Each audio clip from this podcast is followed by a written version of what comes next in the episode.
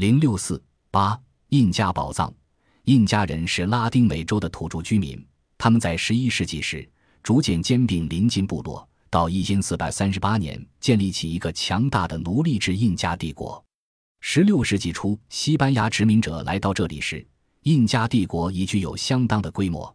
它的领土北起哥伦比亚，南达阿根廷，面积达二百四十余万平方公里，人口有一千一百万。印加人崇拜太阳神和月亮神。他们以为黄澄澄的金子恰似太阳的光辉，因此不论是建造神庙和宫殿，还是平常随身佩戴的物品，都大量使用黄金。据说，印加人从十一世纪起就开始世代收藏黄金。如果把印加所有的黄金累计起来，其价值相当于当时世界其他地方金子的总和。正由于这样，哥伦布发现新大陆后不久，印加人的灾难便降临了。给印加入带来大难的是西班牙早期的殖民头子弗朗西斯科·皮萨罗。一五三一年，皮萨罗率领一百八十名骁勇善战的士兵，带着当时欧洲最先进的大炮、火绳枪、利剑，离开了巴拿马，向秘鲁挺进。走前，他听两个被俘的印第安人讲，从这里一直往南走，有一座黄金城，这更增添了他铤而走险的决心。这时，印加帝国正面临内江，贪婪而野心勃勃的阿塔瓦尔帕为了独占江山社稷，挑起一场兄弟之战，夺得了王位，成为印加第十三代国王，并在首都库斯科历时三天的战斗中俘获了他的弟弟。对皮萨罗一行来说，这场内讧时乃天赐良机，对手的力量经过相互残杀而削弱了，他可以乘虚而入。设下圈套，诱捕印加国王。战斗进行了两天，在皮萨罗的冒险进攻下，四万多人的军队被一百八十名西班牙人打败了。西班牙人几乎无伤亡，而被杀的印第安人居然有五千人之多。阿塔瓦尔帕国王也被抓住了。战斗结束后，皮萨罗派人前往印加人军营搜刮财富，带回了价值八万比索的黄金。阿塔瓦尔帕害怕这些强盗会杀了他。当他看到西班牙人酷爱黄金时，便想出一个保命的办法。他对皮萨罗说：“如果你放了我，我将用黄金铺满这个房间，以此来赎身。”皮萨罗丈量了一下关押他的房间，那间房子有七米长、五十五米宽、三米高，约一百一十五立方米，需要四十万公斤黄金才能堆满。印加王赎身价如此之高，连皮萨罗做梦也没有想到。他当然不会放过这一发财良机。他对阿塔瓦尔帕说：“如果你守信用，实践你的诺言，我将恢复你的自由。”阿塔瓦尔帕同意了。他为了求生，下令印加军队不得采取行动，并将印加司令官查尔库齐马骗到卡哈马卡城。皮萨罗严刑拷打查尔库齐马。要他说出黄金藏地，因为在扣押皇帝期间，西班牙人曾三番五次出去寻觅黄金，但都扑空了。估计是印加人把黄金藏匿起来了。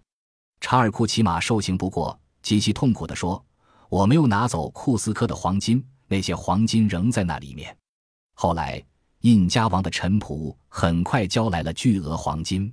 印加王宫的一间屋子里堆满了六英尺高的纯金首饰，还有两间房子堆满了银子。这样，印加王已履行了自己的诺言，一共交出了十一吨成色最好的金子作为他的赎金。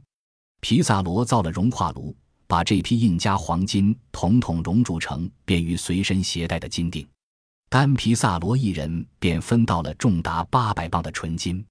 然而，心狠手毒的皮萨罗害怕就此释放印加王，无疑是放虎归山，后患无穷。他打定主意杀掉阿塔瓦尔帕，以便去掉后顾之忧。于是，皮萨罗给印加王扣上一个谋反的罪名，于一五三三年七月二十六日在卡哈马卡城广场上将阿塔瓦尔帕公开处死了。物极必反，善以诚实的印加人得悉他们的皇帝被处死后。便把大量的黄金隐藏起来，同时还四处袭击西班牙人。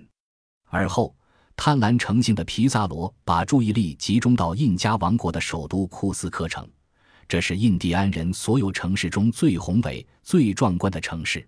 它有着雄伟壮观的房屋、宫殿、神殿、寺庙，它们都是用难以估价的金银装饰而成的，到处金碧辉煌、灿烂无比。室内那些精美的锦缎、毛毯满缀着羽毛、黄金、绿松宝石、珍珠、玛瑙，色彩缤纷，显得更加富丽堂皇。一五三三年十一月，皮萨罗领着他的士兵一路烧杀抢夺，开进了印加帝国的首都，从此。印加被纳入了西班牙王国的势力范围，对皮萨罗来说，这是他取得最终胜利的光辉时刻。当时，他的兄弟佩德洛·皮萨罗留给后人一段记载，讲到了他们开进库斯科城的情景。我们看着这么多的金银器皿，简直都惊呆了。尽管最出色的器皿已被印第安人带走了，我们还发现了一尊金塑像。印第安人痛心地对我们讲。那就是印加王朝的始祖像。我们还发现了一些金螃蟹，以及装饰着鸟、蛇、蜘蛛、蜥蜴和其他昆虫的金器皿。所有这些珍贵东西都是在库斯科城郊区一个洞穴里找到的。一个印第安人对我们说，在靠近维拉贡加镇的一个洞穴里，还隐藏着大量金板。那是印加皇帝阿塔瓦尔帕的兄弟瓦斯卡叫人用黄金铸造起来，以装饰他的宫殿的。但是，告诉我们这个情报的印第安人几天后便失踪了。总之，所有这些金银财宝都被隐藏起来了，而且藏的使人再也不可能找到。祭司仰光叫奴仆把金银财宝运到隐藏地附近，随后再让另外一些印第安人替换他们。这些印第安人把财宝藏好以后，便遵循主人的命令，毫无怨言地吊死或跳崖自尽了。在这个国家里藏有数不尽的财宝，但是只有奇迹才能使我们找到他们。由于西班牙人对黄金的大肆抢夺，印加人很可能把他们世代积累起来的金银财宝隐藏起来了。后世估计。一五三三年被印加人隐藏起来的黄金，是从公元十一世纪以来十四个印加皇帝聚敛的财富，其价值相当于十六世纪至十九世纪初秘鲁金矿所开采的黄金总和。那么，这批巨额财宝究竟藏于何处呢？一神秘的黄金城与黄金湖。当年，皮萨罗一伙开进库斯科城后，发现大批黄金被转移了。他们不但想知道这批黄金藏于何处，更想了解它们来自何处。于是，西班牙入抓来一些印加贵族严刑拷打。重刑之下，有一位贵族吐露了黄金的秘密。这些黄金珍宝全都是从位于亚马逊密林中的一个印第安酋长帕蒂统治的马诺阿国运来的。那里金银财宝堆积如山，难以计数。亚马逊密林中隐藏着用之不竭的黄金。但这一神秘的地方，除了国王和巫师外，谁都不清楚在哪里。西班牙人十分高兴，立即组织了一支探险队，开赴那个方位不明、道路不清的神秘地区。茂密葱郁的亚马逊原始森林幅员辽阔，面积达二百八十万平方公里。在这广袤无垠、遮天蔽日的原始森林中，每前进一步都意味着恐惧和死亡。这里寒冷潮湿，猛兽出没，有剧毒致命的毒蜘蛛、毒蛇、毒虫、毒蚁、毒植物，有野蛮无比、力大如牛的食人部落，还有遍布其间的湖泊沼泽，到处充满危险。一支支探险队或狼狈逃回，或不知下落，或损失惨重。西班牙人遥望亚马逊密林，长叹不息。企图寻找到金山银海的美梦，终究难以实现。四个世纪以来，亚马逊河流域不断采掘到黄金及密林黄金宝藏的消息风靡世界。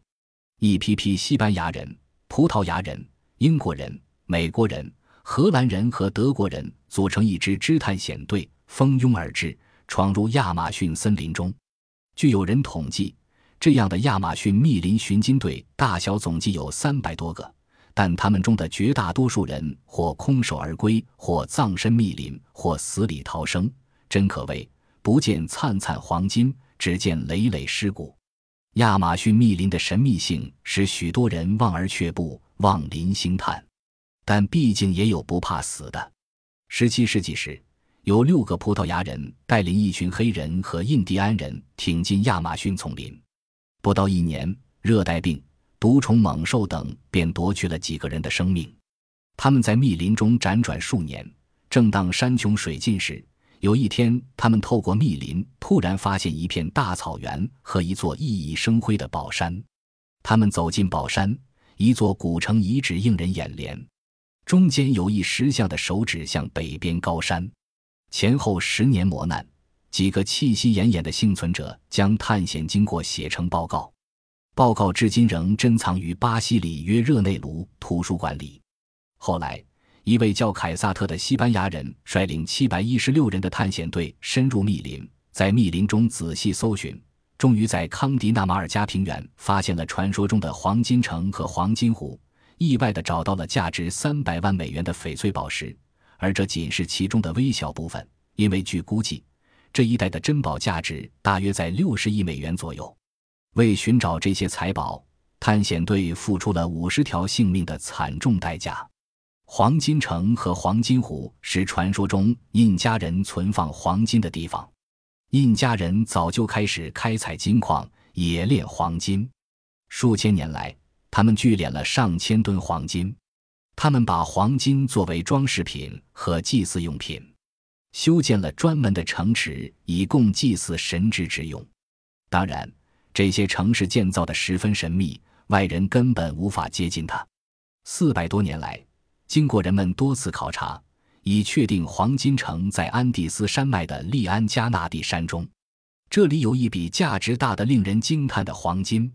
但这个地区地势险恶，森林密布，神秘莫测，有许多传说中的藏宝地点。为此，许多寻宝人命丧黄泉。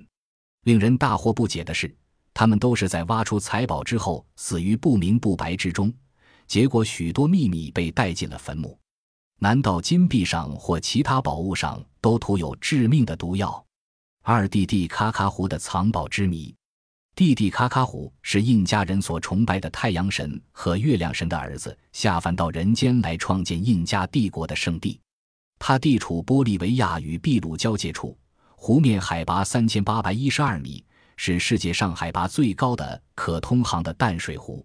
很久以前，印第安人就在湖畔生息，他们称蒂蒂卡卡湖为丘吉亚伯，极具宝盆的意思。湖畔周围蕴藏着丰富的金矿。印加人把开采出来的黄金经过冶炼后制成黄金装饰品。一五三三年十二月，皮萨罗曾派一部分殖民军去弟弟卡卡湖寻找过印加入的金宝。不久，他便率军侵占了这个地区，大肆屠杀当地无辜的印第安人，疯狂掠夺当地的金银财宝。但是，直到一五四一年六月，皮萨罗被其仇敌偷袭刺死时。西班牙人也始终没有寻到被印加人隐藏起来的黄金，可见这一笔巨宝依然埋在地下，未见天日。有人推测，当年有些印加人带着印加黄金巨宝和历代印加皇帝和皇后的木乃伊来到弟弟卡卡湖畔后，便乘坐芦苇筏子秘密地滑向湖心。一位祭司端庄地站在筏子上，对天祷告一番。然后命令印加大将所有带来的金宝一件件投入了湖中。印加人心里明白，印加帝国的财宝宁可让他永远在湖底睡大觉，也不愿让他落入西班牙人的魔爪中。三古老山顶有宝藏吗？马丘比克丘在土著印第安人语言中译及古老山顶。相传当年印第安人为对抗皮萨罗的血腥掠夺。将一千五百七十五万磅黄金埋藏在一座隐匿于安第斯山深山幽谷里的城市附近。后来，西班牙人以及三百多年来不少探险队都曾在群峰密林之中寻找过这座古老山顶上的城堡和这批失踪的黄金，但不是徒劳往返，便是一去不复返，始终没有发现任何踪迹。悲观者在失望之余，干脆声称根本不存在什么马丘比克丘。然而，一九零零年六月，美国耶鲁大学研究拉丁美洲历史的年轻助教海勒姆亚宾厄姆却发现了这座失踪四百年之久的古城。当年，宾厄姆骑着骡子跋涉在安第斯山的羊肠小道上。一次，他投宿在乌鲁班巴河畔的一家客店里，店主无意间告诉他，马丘比克丘山中有一座废墟，这使他兴奋不已。第二天清晨，他在店主带领下披荆斩棘，终于登上了山顶。他率领考察队，经过一年的发掘整理，使云雾古城马丘比克丘终于露出了真面目，成为当今世界上最重要的名胜古迹之一。马丘比克丘城建在云雾缭绕的安第斯山脉一座海拔两千四百五十八米的山顶上，其位于库斯科西北一百二十二公里处，地势十分险要，四周被崇山峻岭、悬崖峭壁包围。这座古城全部建筑均用巨大的花岗石砌成，石块之间不用粘合灰浆，全靠工具把它们镶嵌起来。城堡三面是深沟，只有一个城门供进出。城内有神殿，神殿中央是一圣坛，很可能是安放印加帝国最受尊敬的人的木乃伊的。此外，还有雄伟的庙宇、华丽的宫殿、坚固的堡垒、整齐的作坊、错落有致的房舍、弯曲的石梯。城墙是由重达二十吨的巨石砌成的，圣坛是用重达一百吨的花岗石板筑起来的。整个城堡可供两千余人居住。宾厄姆经过实地考证后认为。马丘比克丘是印加传说中的圣城，是印加文明的摇篮。相传它是古代阿摩达王朝的根据地。十三世纪初，该城堡出现一个印加王曼科卡帕克，自诩为太阳的儿子，从此开始了印加帝国长达三百多年的统治。曼科卡帕克一世从马丘比克丘出发，开始了向安第斯山脉的远征，后占领了旧城库斯科。随着他地位的巩固和疆域的扩大，他便在发祥之地大兴土木，建筑了马丘比克丘大石墙垣。后来，卡帕克一世的王位传到第三代图帕克阿马鲁手中。一五七二年，他在与西班牙人作战中阵亡，印加帝国就此覆灭，马丘比克丘也就淹没无闻了。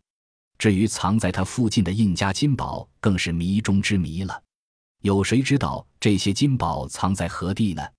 据史学家分析，一五三五年，西班牙殖民特使鲁伊迪亚曾与最后一个印加皇帝谈判，皇帝叫人拿了一碗玉米粒，他把它们倒在地上，捡起一粒给迪亚，象征着西班牙人拿走的印加黄金。他又指着地上的玉米对坦亚说：“这就是印加人留下来的黄金，我可以把这些都给您。”只要您保证完全离开印加帝国，但由于西班牙人的贪婪，这笔交易并未做成。只不过从这个历史插曲中，使人感到，这位印加末代皇帝是知道印加金宝的主要隐藏之地的。但随着他的死亡，很难知道还有何人也掌握印如今宝藏的秘密。四长茂陵寝宝藏，秘鲁政府近年宣布。对古印加奇因王国首都废墟的地下国王陵墓加以严格保护，不允许人们随便破坏它，并且在严密防卫下，有两位经验丰富的秘鲁考古学家花费几年时间在此地挖掘。他们在寻找什么呢？在16世纪后叶，一位名叫古特尼茨的西班牙商人探险来到此地，他由一位印第安部落头人引路，穿过错综复杂。九曲十折的地下迷宫，来到这座地下的国王陵寝。瞬间，这位青年商人被金光灿烂的黄金珠宝照耀得不知所措。这座陵寝内摆设满珍奇珠宝，其中包括一些镶有翡翠眼睛并用黄金铸造的鱼。印第安头人平静地告诉面前这位惊恐万分的西班牙人：“只要他协助建设当地的公共工程，这些黄金便会归他了。”无需犹豫。这无疑是一个千载难逢的良机。古特尼茨拼命点头，于是他如愿以偿，以一个巨富的姿态返回西班牙。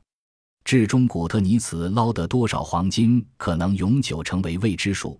但根据1576年的西班牙税收记录记载，古特尼茨不仅向国王密报了这处小鱼宝藏，而且慷慨地奉献了900磅黄金为税金，可见他得到了多少财富。